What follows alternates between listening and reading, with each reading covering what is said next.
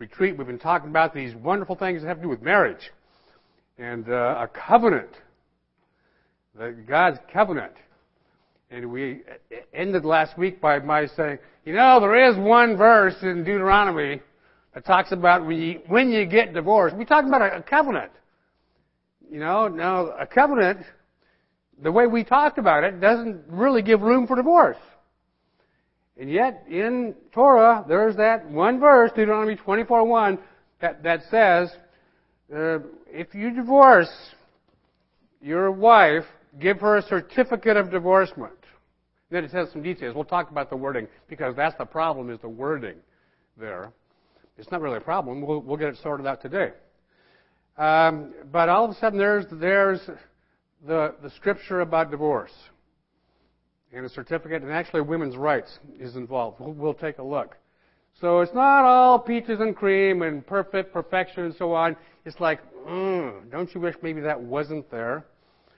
And I say that because we all come from various backgrounds of what we were told about divorce. Some very strict, some secular, where, you know, who cares, okay? But um, others, strict Christian, all, all different kinds of things. However, in most of that interpretation, it was incorrect on what we were told. He had the right motivation, the right thought, the right idea, but there's a real big misunderstanding in the Greek and the Hebrew wording what these things mean and what Yeshua said and what Moses said. So we'll take a look today and get it straightened out. And here's my title today. Jerry, you already told Jerry, but the title is, last week we talked about the, the, the, that covenant. Okay, this one is called A Broken Covenant and the Heart of God. Right now you already know that, that, that grieves his heart. In fact, he says, I hate divorce. I mean, that's not a light little thing. If God hates something, it's not that He's not in favor of it. He said, I hate it. Okay, then we should not like it either. We should love what God loves, and you know the whole thing with Jacob and Esau. We should hate what God hates. God does not hate people. Doesn't say that. This may come as a real shock to you. God does not hate Arabs. Are you aware of that? He loves them. We should love them. We should pray for them. We should bless them. See, uh, because we're pro-Israel doesn't mean we're anti-Arab. They have been deceived by the greatest deception of all time, Islam. If you send this tape to the right people, they'll kill me. okay, so don't do that. Well, in, in looking at this, people with the right motivation in, in theological uh, leadership over the over the years have said some things, and what they say is correct, except they leave other stuff out. And and as Bible students, that's what you are. I want you to understand the whole thing and make and know what it says so you can make decisions based on what God has said. So, last week I explained my position on an interpretation, because there is interpretation on marriage being a covenant. and we at the retreat we did. You can do all these exercises and activities and fun things and brainstorming and definitions about opinions and philosophies and come up with several different kinds of definitions of what is marriage. And you, you, they were all good. They were all good. However, I like to say, remember Sam Cadan used to say, that's nice. That's nice. In other words, and what do you do with it? Okay, I'm a Bible teacher. And I want you to know what the Bible says. And you can make decisions based on what it says. Accurately, what it really says. Okay? Uh, so a believer's perspective and practice needs to be based on what has God said. Not what Dr. So-and-so says or Pastor so-and-so says or Rabbi so-and-so says. What does God say? And that's what I want to always go back to. What does God say? And you look at the context of, from, from where that, that came. The Bible teaches that we are to marry another believer. Now I know that some of you became believers after you got married. And, and I've, okay, I'll, t- I'll tell you some of the bad things in, in, the, in the weeks to come. We're not going to finish all this today. But, but some people use some of these good scriptures as an excuse to get out of a marriage. Oh, I came to the Lord, and when my husband and I got married, we, neither of us were believers, and now I'm a believer, and he's not, so I can divorce him. Uh-uh. We're going to go to there a little later, 1 Corinthians 7. Paul said, don't do that. People look for excuses and reasons to gossip. Okay, you're not supposed to do that. All right? We'll talk about what happens if he leaves you. Well, the Bible talks about that. All right? So, um, the, Bible teaches, though, young people, this, this today's for you guys, really important. Okay, you need to make the right decision the first time. Because there's a bunch of people in this room that made the right decision the second time. And in between the first and second time, there's lots of grief and pain and bad stuff. Might even talk about a little bit of that today. Uh, but the Bible teaches that you are to marry someone who's in alignment with you spiritually. The two of you are together, okay, together. Now, how many times do you say, I'm not picking anybody in particular, but it, it, I don't, I, t- t- today Susan's not here because she, she's not feeling well, okay? But there are some people that come to it other places, other congregations, where only one spouse comes. How do they share with the other one? What's going on? What, the, what, you know, what they heard? You know, part of this is, is sharing with, with your spouse together, being together, hearing the same things at the same time. It's, a sharing of, of them. And it, it's, it's, it's so hard. They're, they're robbed of, of, of half of the joy. And some of them are married to believers. Now the difference comes too that where, well, this person is a believer, but he's not messianic, or she's not messianic. Well, we're talking about when you marry the right person, be in alignment with, with all of that. Okay? Start off on the right foot. There's enough problems ahead when you do it right. And we'll talk about why some of those problems exist in just a minute here. But you're to be in alignment with each other, with the Lord, and with Scripture. And only then will you have a successful marriage. Jack, um, I'm going to pick on Jack for a second, since he's, he was picking on us. Now, I gave you all a few weeks ago a statistic that basically it's about 50% of all marriages fail. But then I went to the next line and I said, how about marriages amongst believers? And it was about the same percentage, about half and half. Except, I did leave something out. Jack, up, update us, please stand, sir, and update us on that uh, statistic. And listen carefully.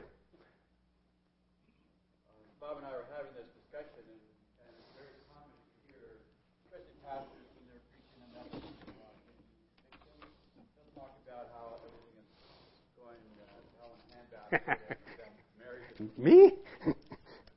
Marriage is among it. Among believers, the divorce rate is the same as it is in the world.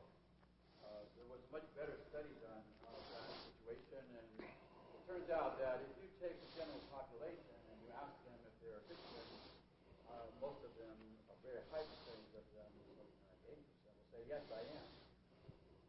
And from that statistic, then half of them are getting divorced.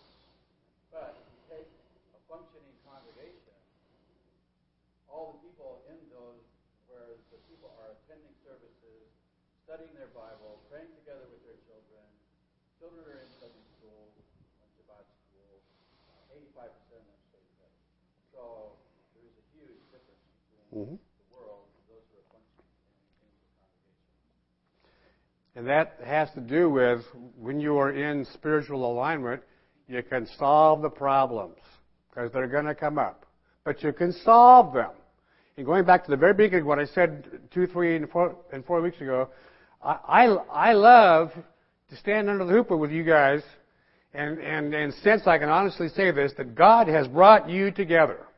Well, if God has brought you together, He's going to fix the problems that come up. Now, I'm, I'm talking to two imperfect people. Okay, the, I've never had two perfect people get married ever. Okay, two imperfect people that you know they're not at the same place at the same time. But what Jack was saying was the advantage is when a problem comes up, you can fix it. You can solve it. How about a really big problem? You can fix it. No, I mean, well, he, oh, the biggest of, you can fix it. You can fix it. All right. Now, how is that possible? Think of the, the huge, the biggest problem in marriage possible whatever you're thinking, whatever it is you're thinking, well, it would have to do with forgiveness, wouldn't it? And isn't that what Yeshua's all about? He forgave you for all the stuff you did. Can you forgive a, a spouse for something they did? Yeah, yes. Okay, so it's not, it's not something that is irreparable. There is no such thing. It can be fixed. But you have to be in alignment spiritually. Problem is that couples, young couples, don't usually discuss these things before marriage. Okay, they, they don't talk about expectations. What is marriage? A definition. My expectations of the role of a husband and a wife, what is it? Well, that's they, all of a sudden that now in marriage counseling they're talking about stuff they should have talked about before they got married, because now they're talking about it because it's a, it's, it's a problem. You know, it's like you know what I I thought you would do this in our marriage. I don't know where you got that idea. Listen, I don't do windows, okay? Somebody's going to do windows. You have, you have some choices, okay? Man and woman, okay? Me, okay? I do windows. She does windows, or I pay someone to do windows. Okay, those are my, my, my three choices. But you know, if you talk about it before, beforehand, versus, you know, I've been looking at those windows and every day they're getting dirty and dirtier, and she doesn't wash the windows. And one day I blow up. And she said, but you don't understand, I don't, I don't do windows. There's nothing wrong if you don't do windows. The guy should know about it though. But young couples don't talk about that stuff. They don't sit down at, over coffee and talk about this. That's why pre-marriage counseling brings it up, to talk about it and you talk about it before it's an issue. You can have some fun. You can laugh about it. You can laugh and you can say, say that'll never happen. And then a month you call me and go, you were right, that happened. how, how do I know that? Because we're all, it's all pretty much the same. We face the same kind of stuff. Well, that reminds me. Sorry for being disjointed today a little bit, but you remember that a part of our retreat had to do with, um, uh, you won't believe what I did? Remember those things I shared? I didn't share all of them with you nor the retreat either. I, I, you won't believe what I did. We have someone in our congregation. See, Aaron, I'm not sharing yours. Okay, that's okay. We have someone in our congregation that that they did not have a cousin on the Harlem Globetrotters. They had two cousins on the Harlem Globetrotters. Now, that should narrow the field down just a bit. But let me ask you this. Before you start looking around, you think you know everything here. Okay, uh, what one thing, when you think of the Harlem Globetrotters, when you look at them, what one thing do they all have in common? What is it? They're tall. John got it. They're tall. So we should look for a tall person. No? No. Actually, Badia is a short person. She had two cousins on the Globetrotters. Can you believe that? Pretty cool, I think. Boy, we have do we have talent and fame in this room? Wow. And all the all the bad stuff everybody kept blaming us, and he didn't do any of it. He did the good, the good stuff. okay. Well, anyway, we'll do more of that stuff uh, tonight and uh, in future married couples uh, meetings. We'll have some fun. And singles, we're going to have some meetings with you too. Okay. We'll we'll have some fun. Well, okay. Back to the some of the, the, the bad news in life here. They don't talk about the stuff they need to talk about ahead of time. Expectations. Here's what I expected. It didn't happen. Okay, a wedding and a marriage are not the same thing. You with me on that? They're not the same thing. The marriage begins when the party's over. Okay? the party is over, the marriage starts. They're cleaning up all the stuff and you're going, okay, well, the values of society around us are rapidly changing. They're not stable at all. They're very unstable. But the values of Scripture stay the same. They're very stable. It's like one solid rock here. But they're making it look like this is bad. This is now what's bad. Okay? The values of Scripture remain the same. Some people, believers, are letting other people define their values, who they are, their lifestyle. Don't do that. Let this define who you are and your lifestyle. All right? This, this is the book that has the, the answers. Society will never compromise toward us, but they expect us to compromise toward them and make concessions here and there and so on to where, you know, God calls it sin, but you know, it's, it's an alternate lifestyle or whatever, whatever, you know, stuff, stuff like that. Know your Bible. Know what God says about these things because we're talking about today what God said about marriage. They want to redefine. And they use it under the name of human rights. In the name of human rights, if you say you're against one little thing, oh, you're against women's rights or human rights. No, just that one thing. But they exaggerate it. So don't, you know, know what you believe and why. And be able to defend it. Uh, uh, defend it. They're rewriting our values, including marriage, the values of marriage, and the laws about marriage. Now, a covenant, we, we talked about that before, is the, the most serious and binding form of a commitment that's in Scripture. Uh, it involves build, building a relationship, a lasting relationship, um, according to biblical principles, and enduring commitment, uh, promises that have to do with, with love, loyalty, faithfulness, integrity, heart to heart stuff. Okay, these are all feeling things. It's not a bunch of facts. It's heart to heart things. And you build a relationship with someone. It's a, it's a, it's a, it's a friendship, a friendship. Too many people enter marriage with the attitude of, well, um, what am I going to get out of this? Versus, what can I put into this to make this a lasting relationship? What can I invest into this? Because the two imperfect people need investing in each other. And some of the shortcomings you can actually laugh about. You can actually laugh about. Um, when I was young, a friend of mine got married ahead of, of me. And we were joking just before I got married that about what kind of problems they could have. Therefore, the first fight actually be over. And uh, he said something about, well, my dad said something about the, the tube of toothpaste. You know, whether you squeeze it from the top or roll it up from the bottom. We just laughed. A month later, he came back and he says, you won't believe what our first fight was about. It was about that tube of toothpaste. okay? Now, don't fight over stuff like that, but just know there's, there's different ways of rolling that, stuff out, okay? There, it's not right or wrong. There's two right ways. How do you solve that problem? You get you have two tubes. Uh, we work on this later. In fact, at Costco, you get them for the same price as one. Okay, so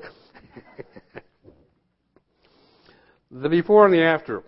Yeshua, uh, he parallels in his answer. We we read it at, at the beginning about uh, life in the garden and life now. See, the problem some people get into in looking at these issues about divorce is they make everything life now. They don't go back and look at that. We'll go back to what you started with in, in just a minute. But for you guys, keep in mind that marriage was not Adam's idea. He didn't sit around one day thinking, you know what, I need a wife. Didn't even know what, what that was. It was God's idea to have a person to share your life with, to, to be intimate with, to be close with. Uh, all, all, it, was, it was his, it was in, in his heart to give a gift, that gift of, of another person. When he gives you that gift of that other person, literally, as a, as a part of the wedding, we say as leaders, it's not to be entered into lightly. It's, it's serious, but it's a part of God's plan and God's will. And there's joy and, and wonderful things in store for you when you marry the right person. When you marry the right person. It's a gift. It's a gift. But uh, God gave us the rules to go with the gift. He gave us the rules. We ended last week with that verse I don't like. Go ahead and turn there, Deuteronomy 24. Verse in Torah about divorce. Deuteronomy 24. Because the Pharisees bring this up to Yeshua and say, well, do you agree with Moses or not? It's a trick question. 24, two pages back. Now, I have no idea how long uh, this message will be today. There's a lot of stuff we can't say or do. But next week we won't be talking about this. But the week after, maybe we'll see. But uh, I'm not speaking from the perspective of having all the right answers and doing everything right. And none of our leaders are. Okay? Um, I made the wrong choice once. I married the wrong person. Not Susan, she was the right one. But I made the I married the wrong person. The pain is unbelievable that comes from that. I, I guess uh, for me to express my love to you would be to say, don't do that. Don't do that.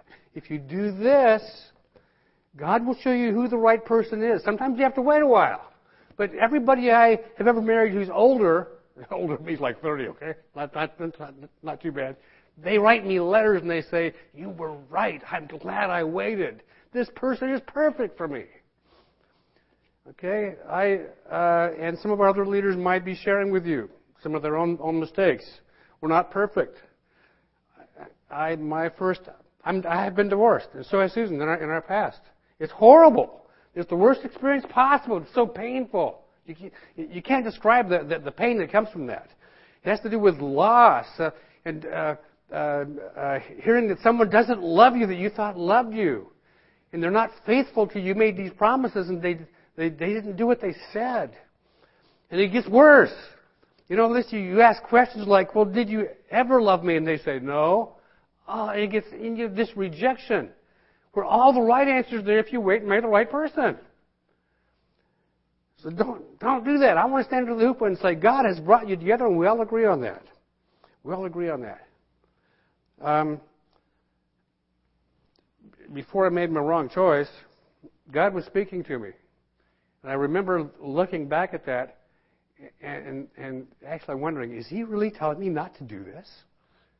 Is this just kind of cold feet? It wasn't, it wasn't really cold feet. He was actually telling me not to do this. But you know what? There was this pretty face. She was 19. Okay? Real pretty face. Really nice personality. And she really wanted to get married. But that was the problem. She wanted to get married. It's not that she wanted me. She wanted to get married. Okay? Anyhow, we've made some mistakes. Some of our elders have been divorced. Okay, but we were the right people now. We learned lessons the hard way. We don't want you to have the pain of learning the hard way. So, that's why pre-marriage counseling is very important because we walk you through things and make sure you know what you're doing. Now, there's no test that will show, oh, that's the right person for you. It doesn't exist. It just brings up things for you to talk about with that person. Then you go, you know what? I didn't know that about that person. That's the negative. The positive is, wow, I didn't know that. That is so amazingly wonderful. I can't believe it. Yeah, there's some good surprises when it's the right person. So the key to it is prayer, not panic. All right, prayer. Hearing from the Lord, waiting upon the Lord, and making sure these things are in alignment spiritually. And you will be saved from an immense amount of pain. Well, this verse, see, people, people have made mistakes, just like we did. Look at this verse, Deuteronomy 24. When a man takes a wife and marries her, and it happens that she finds no favor in his eyes because he has found some uncleanness in her, and he writes her a certificate of divorce. You, you write out a, it's a reverse ketubah, okay, seriously, and puts it in her hand and sends her out of the house. Well, that's a divorce. You get a, a certificate. Now, that's what where we ended last week, and I'm going, okay, don't you wish that wasn't there? Now let's go take a look at the opening scripture we had this morning of this scripture was brought to Yeshua's attention by the Pharisees. And they said, they were saying, whose side are you on? So let's turn to Matthew chapter 19. Matthew 19. Oops. Oops. I had it worked.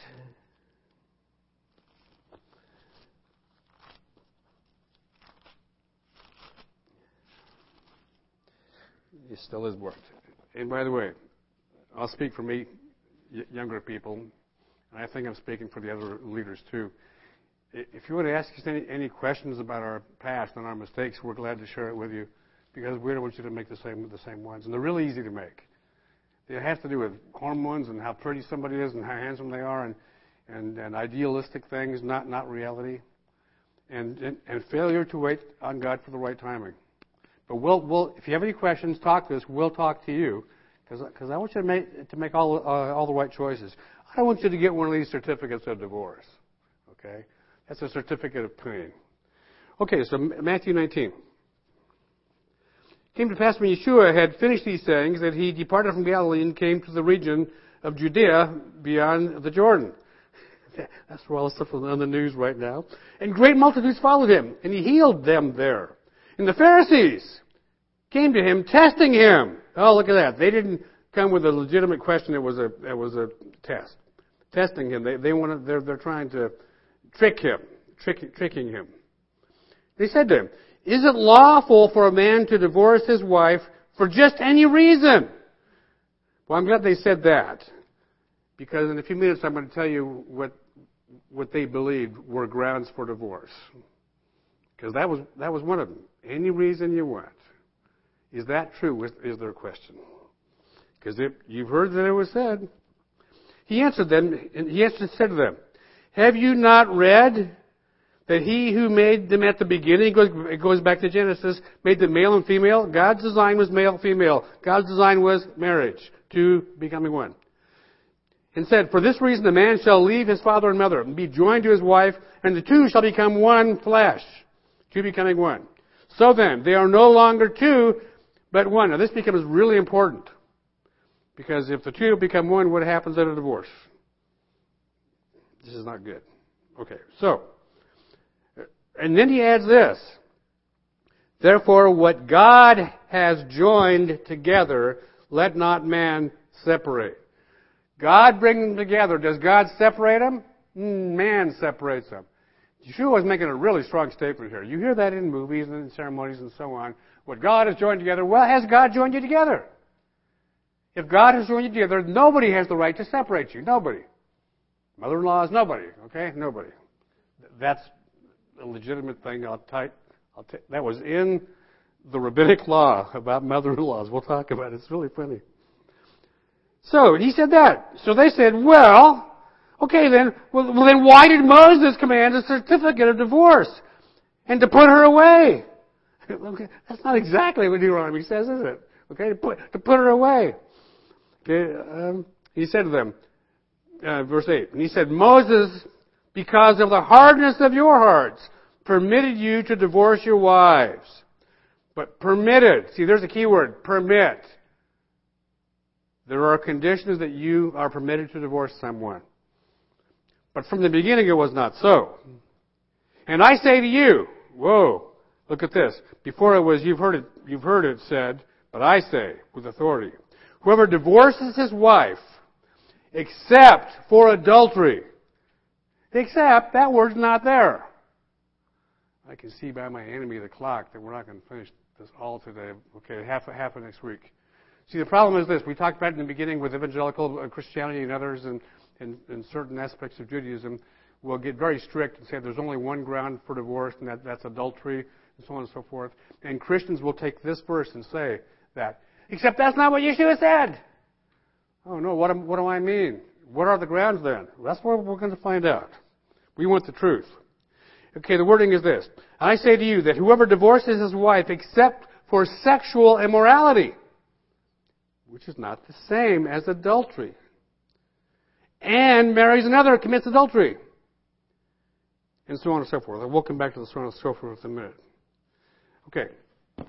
Now, when I last week when I kind of opened the door on the whoops here, the the glorious per, per, idealism of marriage is a covenant.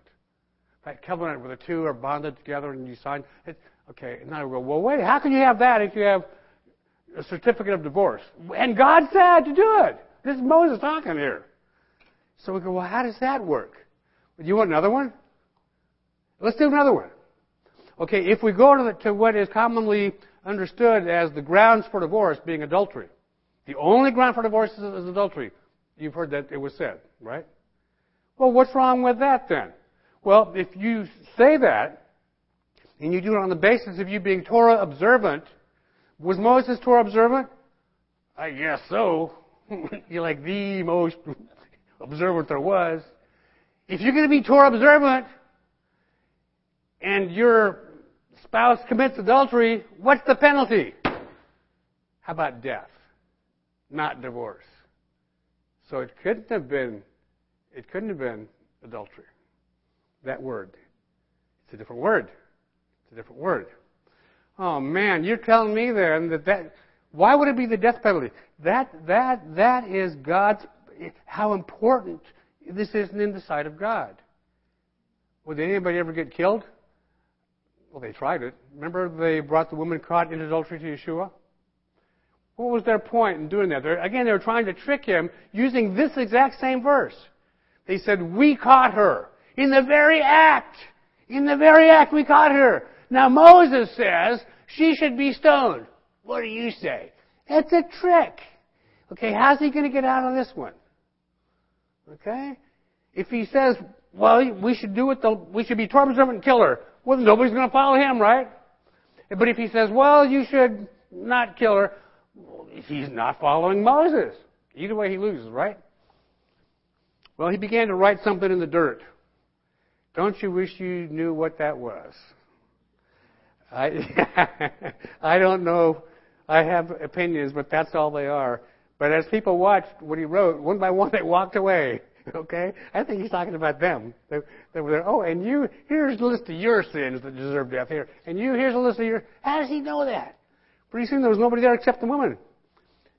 He says, well, where are the ones who accuse you? Well, they're not here. He says, then I don't accuse you either. Hey, who's the author of Torah? How about Yeshua? Could he have had her killed? Yeah. What did he do? Forgiveness. And that's our role model right there. That's our, he said, but don't do it again. Because you were tricked. They, you were a setup. You were the patsy to, to get me to, to say something that, that, I, that I don't want to say.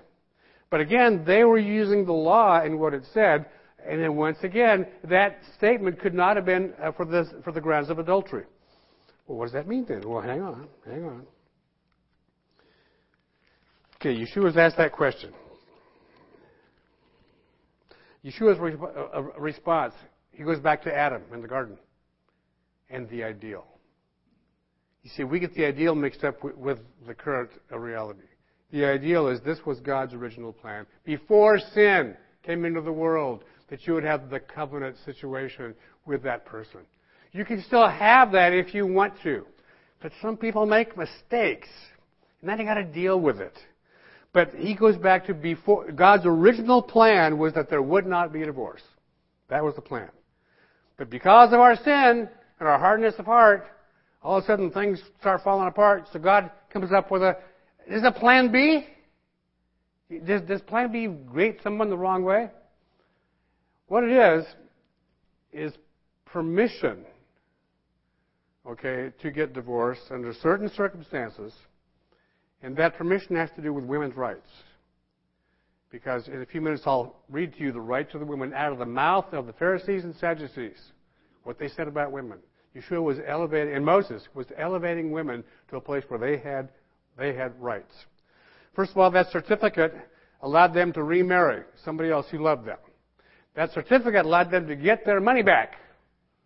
Their money back? Yeah, the dowry. How many camels? She gets them all back.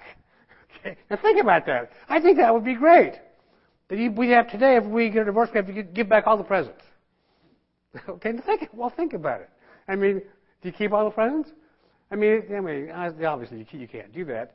But I mean, maybe we should have a ceremony, uh, a reverse ceremony, a reverse of, of, the, of the vows. I take back what I said. Have all the same people there. If people think about that, they don't want to do that. So fix the problem. Fix the problem. Well, that certificate was giving her some rights, or before she didn't have any rights. But again, Yeshua was comparing before the fall and after the fall. The purpose. Um, well, I'm going to go ahead a little bit and take you to the rights, because you'll like some of this. Women's rights. At Yeshua's time, and why this is the way it is. Then we'll get to what are really the grounds of divorce. Women's rights. They had almost no legal rights whatsoever. A woman could not divorce her husband for any reason. And a man could divorce his wife for any reason he wanted. Almost. There's only a couple of exceptions. The Mishnah said that a woman may be divorced with or without her will, but the man only with his will. In other words, he has to, he has to want it. It was a simple process. That certificate, you write, it was two sentences long, and you have two witnesses, and you do it in front of the two, and you give it to her, you're divorced. That was all there was to that. That was all there was. Now, so the question to Yeshua was, do you believe in giving that certificate of, divorce? Do you believe that that divorce is okay? And, you, and uh, they brought up the law of Moses. So Yeshua said, what, what does it say? And so on and so forth. Well, as always, there's two main schools of thought an interpretation of what Moses said in Deuteronomy and of what Yeshua said. In, in Yeshua's time, it was Shammai and Hillel. It's important for us to know this, this fight to understand what they believed and what, whose school was whose. Very important to know because Yeshua was in one of them. Which camp was he in? The school of Shammai. the school of Hillel. The school of Shammai was very strict, very conservative. Hillel was very liberal, um, um, broad-minded. Sounds familiar? Broad-minded. Shammai said this, that only adultery and or fornication. He actually said fornication. Why? Because adultery meant the death penalty. He said the only grounds for divorce is fornication. That's fornication is any sexual sin. What is any sexual sin?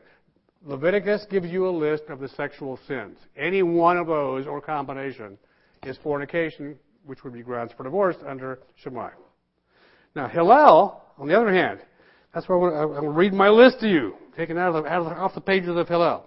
Hillel says that you could divorce your wife if she burnt her dinner, if she put too much salt on your food, if uh, her head was uncovered in public, if she talked with a man in public other than you, if she spoke loud. Who interprets that? Hmm. All right.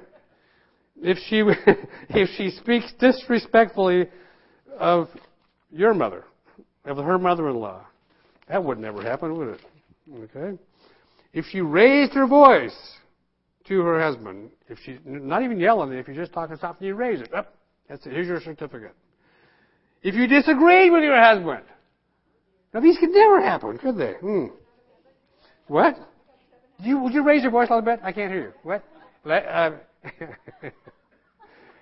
but here, here's, the, here's the one where we actually have to deal with in the Brit Hadashah. Apostasy. When you come to faith in Yeshua, that was grounds for divorce. Okay? Paul talks about an unbelieving husband and a believing wife. What do you do? That won't be for today, but it's in 1 Corinthians 7. Quite an important section of Scripture. One thing he doesn't say is, is divorce him, okay? He does not say that. He says, pray for him. Pray, uh, uh, uh pray for him. Well, that'll be a third of, of next week's. Well, raise your voice. Rabbi Akiva, are you going to like him? Isn't he like everybody's favorite rabbi? Rabbi Akiva says, you can divorce your wife if you find someone who is more attractive. now, these guys were popular amongst the people. I can do whatever I, the men, the men, I can do whatever I want. That's, that's right. That's right. Now Shammai said, no, only, only one thing. Okay, hang on, where's more?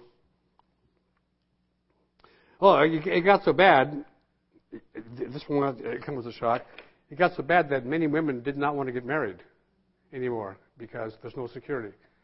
I mean, there's, there, I have, I mean, one time if I if I burn burn his dinner, I'm done. You know, so it's actually threatening the institution of marriage. In both schools, though, here you have this: a woman could never initiate the divorce, the, the process. Only the man. So you, you, did not have the right to initiate that, to make an accusation. Um, she could not divorce, she had to be divorced. And of course, the return of the dowry. Well, in Deuteronomy 24, God does permit divorce. But there's a lot of controversy over the wording, the grounds. Okay? Now, what it says, if, if the husband finds some uh, uh, indecency in her, what does that word mean? Indecency in her. The original word meant exactly what Yeshua said fornication. Some kind of fornication that she does. That indecency. Not adultery. Some, some kind of, of a sexual sin. In, indecent exposure was listed as one. Well, what's that? Well, it depends. See, the husband might think if there's a slightly old teeny weeny bit of cleavage, that's indecent exposure, and have her divorced. Um, I'm dead. These are taken off the pages of history, okay? Like that. It's like so the man, the woman had no rights at all, none none whatsoever. Okay. Uh, however, it seemed to come home to another Bible story, which will give it a lot more sense. It seems that all this was the, the commentators say that it all had to do with before you're married, but you're betrothed. A betrothal is that you you are almost you have signed documents. The only way to get out of a betrothal, which is one year long, is to get that certificate of divorcement. You have to have the certificate. Could Moses have been talking about that one? That's the, that's the, the position of many commentators of Yeshua's time, not today looking back. Well, we have that. Pro- in other words, here's the deal. If the, the husband, we would say to be, but yeah, she actually called her husband, they, they were together in all things in the betrothal, except they did not live together or sleep together, no, no sex. Okay? And you had to have uh, uh, a chaperone uh, with you. But to get out of that, you, you actually got a, a, an actual a, a divorce. Do we have any?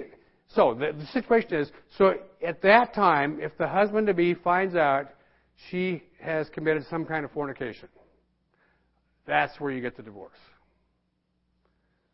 This is really important right now. This is not saying that if you find grounds for divorce, that you get a divorce. It's not saying that. It's, it's saying you may get a divorce, not that you must. You may. What does God in the New Testament say over and over again? Fix it, forgive, reinstate, reconcile. That is the overall, not, you're out of here. Made one mistake, you're out of here. Mistakes are very painful. When you look at the covenant of marriage and that's violated, that's a painful mistake. But it's not the end of the world. Fix it. Fix it. The joy I've had when I counsel couples is when they get together and they say, you know, this person made a mistake, but I really love them. And they say, I really love you, and I'm sorry. And they fix it and they reconcile. It's not the end. It's a bump in the road, but it's, but it's not the end. So it wasn't that they must get divorced. See, some people are saying, well, you had. No, you may. You have grounds. Now, what famous Bible story does this really come to life in? How about Mary and Joseph? Okay, even, even, even the same wording. And uh, here, you know, uh, Mary's told by the angel Gabriel, oh, oh, she leaves town for a while. Okay, she visits Elizabeth. When she comes back, she's starting to show a little bit. And uh, people are starting to talk a little bit and so on, and uh, it's found out that she's pregnant. Joseph knew it wasn't his. That's during the betrothal. So, and again, that same wording, uh, he, he was going to put her away privately. He could have killed her, but he chose not to. Then the angel came and said, No, this is, this is of God. But that's a situation that what the commentators back then say this is talking about during the betrothal period. So it doesn't, it's not a black and white thing.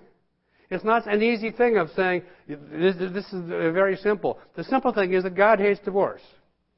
That God does not want you to get divorced if you're married. He wants you to fix the problem. I have another page of problems that are not fixable. Let's see if I have time for that one for a couple of minutes.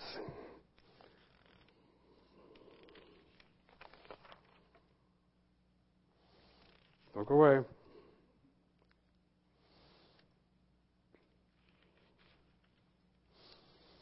Okay, part of the problem had to do with interpreting that word indecent. All right, some of the almosts. And here's where the, uh, the honesty of ancient commentators comes in. What about somebody that has leprosy? They didn't have it when you got married, but they get leprosy. You can't touch them. You can't come close. Actually, if you could get a divorce if a partner had leprosy. It doesn't mean you have to, but you could. Because, hang on to that thought, the refusal to consummate the marriage.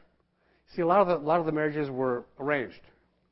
And if you're, all of a sudden, when you lift that veil, it's not, it's not what you expected, well, think about it. See, that's where the dads, the dads have to be trusted here. Dad, when I lift that veil, am I going to like uh, what I see? Well, it, it, this is all taken from real things. They lifted the veil and I go, there's no way. okay. I may sign this, but okay, but but what women's rights back then were? Wait a minute, literally, literally, she has needs, and, and the, the man was held accountable to meet the, the woman's needs. Women's rights were a big thing back then. And, she could actually sue him if he refused to meet her needs. Physically. Seriously. I'm dead serious. All right? Look at this one. If he made her leave Israel. If he forced her to move to Turkey or somewhere like that. Okay? Well, that's an interesting thing. The chosen people and then the land. All right? lying and and uh, false uh, pretenses. Would you please turn the tape off for one moment? Susan tells me about her past. I cannot connect to that. It's like it's a different person because that's not that, that's not the person I met. I met her just after she became a believer. When I hear about stuff she used to do, I go, "Who was that?" Okay, I wasn't a part of it, but she told me all about it. But it shows the miracle of how God can, can, can change a life and change a heart. And then He brings the right two people together. I do it. She became a believer. okay, so pr- pray for that person. Pray for your future spouse. Well, anyway, okay, we'll wrap this up quickly and finish it next week with 1 Corinthians 7. All right, uh, abuse. Oh, abuse. Okay, first of all, lying and marrying under false pretenses. Abuse. Physical abuse. Okay? Don't put up with it. Please. Call the police. All right. Here, here's one. And how does this fit? If you had no children. How does that work? You mean you could get a divorce, you could file for divorce. The man could divorce his wife if she didn't have any babies. Excuse me, but didn't Abraham, Isaac, and Jacob, and you know down the list, didn't they, you know, have that? Yeah, they did. So literally, that brings those stories much more to life because the husband could have divorced her for that because there was there was no uh, uh, future uh, um, posterity. But they didn't. They loved their wives, and God blessed them and gave them children. Now, what a minute. You say, well, how long do they have to wait? Literally, it was 10 years. If you had no babies in 10 years, you could divorce your spouse. And we, we mentioned a deception. Well, to sum all this up, and then we'll say 1 Corinthians 7 for, for next week, the law that God gave us was a concession because of our sin. That's the reality we fall short. So there was a, a, a, part of the law that was for women's rights, to allow them to remarry, number one, and to get some funds to, to do that. All right? And, and that is to protect those rights. So, divorce is permitted, not preferred. It's a safety valve against an impossible, uh, unsolvable situation if some of these things, if there's abuse and you're going to be killed, you're not expected to stay in that house for your own, your own safety, okay? Um, and again, if there's a habitual, I left this part out. We're not talking about if one person makes a sexual mistake. We're talking about if they keep making it again and again and again and again and again and again. Habitual. A habitual offender of some of these things. That's the grounds for divorce. And by the way, it's permitted, not a must. You have the permission. And by the way, when you marry this imperfect person, the enemy will exaggerate those imperfections, make them seem bigger than what they are. That's just the way that is. Okay. And uh, hang on, let me wrap this up. So we just do the, do the one thing next week. Deuteronomy 24, where I started last week to, to how can this even be? Was not to make divorce easier, but it was a restructuring of an easy divorce. So it wouldn't be so easy. Because when you've got to pay back 3,000 camels, that's a lot of money, 3,000 camels. So it was, it was to make it fair, to make it right. The women's rights. Well, please join me in prayer. And, and what I want to do next week is what Paul brings up in Corinth about the mixed marriage, mixed meaning faith, where they were not believers when they got married, but one of them becomes a believer. The other one doesn't like it. What do you do? Is that grounds for divorce? So that'll only be about 10 minutes of next week. And you know what we could do? If you want to talk about pilgrims and Indians, we, we could do that next week. Do you know that there was a miracle at the first real Thanksgiving? An absolute miracle of God that took place there, recorded? Hmm. If you're nice to me, I might tell you what it is. Let's all stand.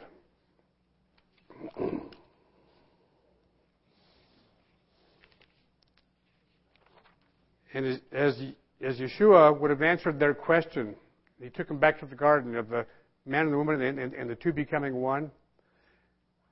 that picture, that Torah picture, you can't have the picture if you get a divorce. That's what Yeshua was saying.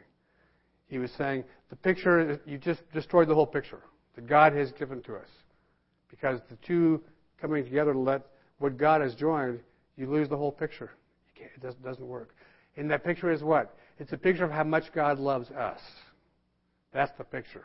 He said, don't wreck the picture. Thank you, Lord, that in your wisdom, that you have planned that we share life with someone. Lord, help us not to take that in, in our own hands. But Lord, help us to trust you for that. Help us to, tr- to, to trust you for the timing of that. Not only the right person, but the right place and the right time.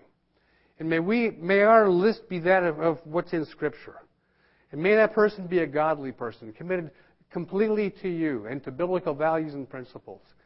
And may that person, with our young people, share their life and their future together with one another. May they be partners in life and partners in ministry. And I thank you that that's your will. Help us not to make a wrong choice or do the wrong thing based on, on emotions and feelings and, and, and hormones. But help us to wait to hear from you. And I thank you that you will guide and direct, and the timing will be perfect, and that person will be perfect. Bless our young people. Lord, people in this room who have made mistakes, I thank you that we're on the road to recovery and that you can fix and reconcile any mistake of the past and bring forgiveness. And I pray that you would continue that work in all of our lives, that we would learn the lessons and not, not uh, make the same uh, bad choices again. Pray that you bless Ron and Charlene. I thank you for their example. Lord, I thank you for the, bringing them together and making them one. May we celebrate today the, the joy of, of the 25 years that they've had. In Yeshua's name.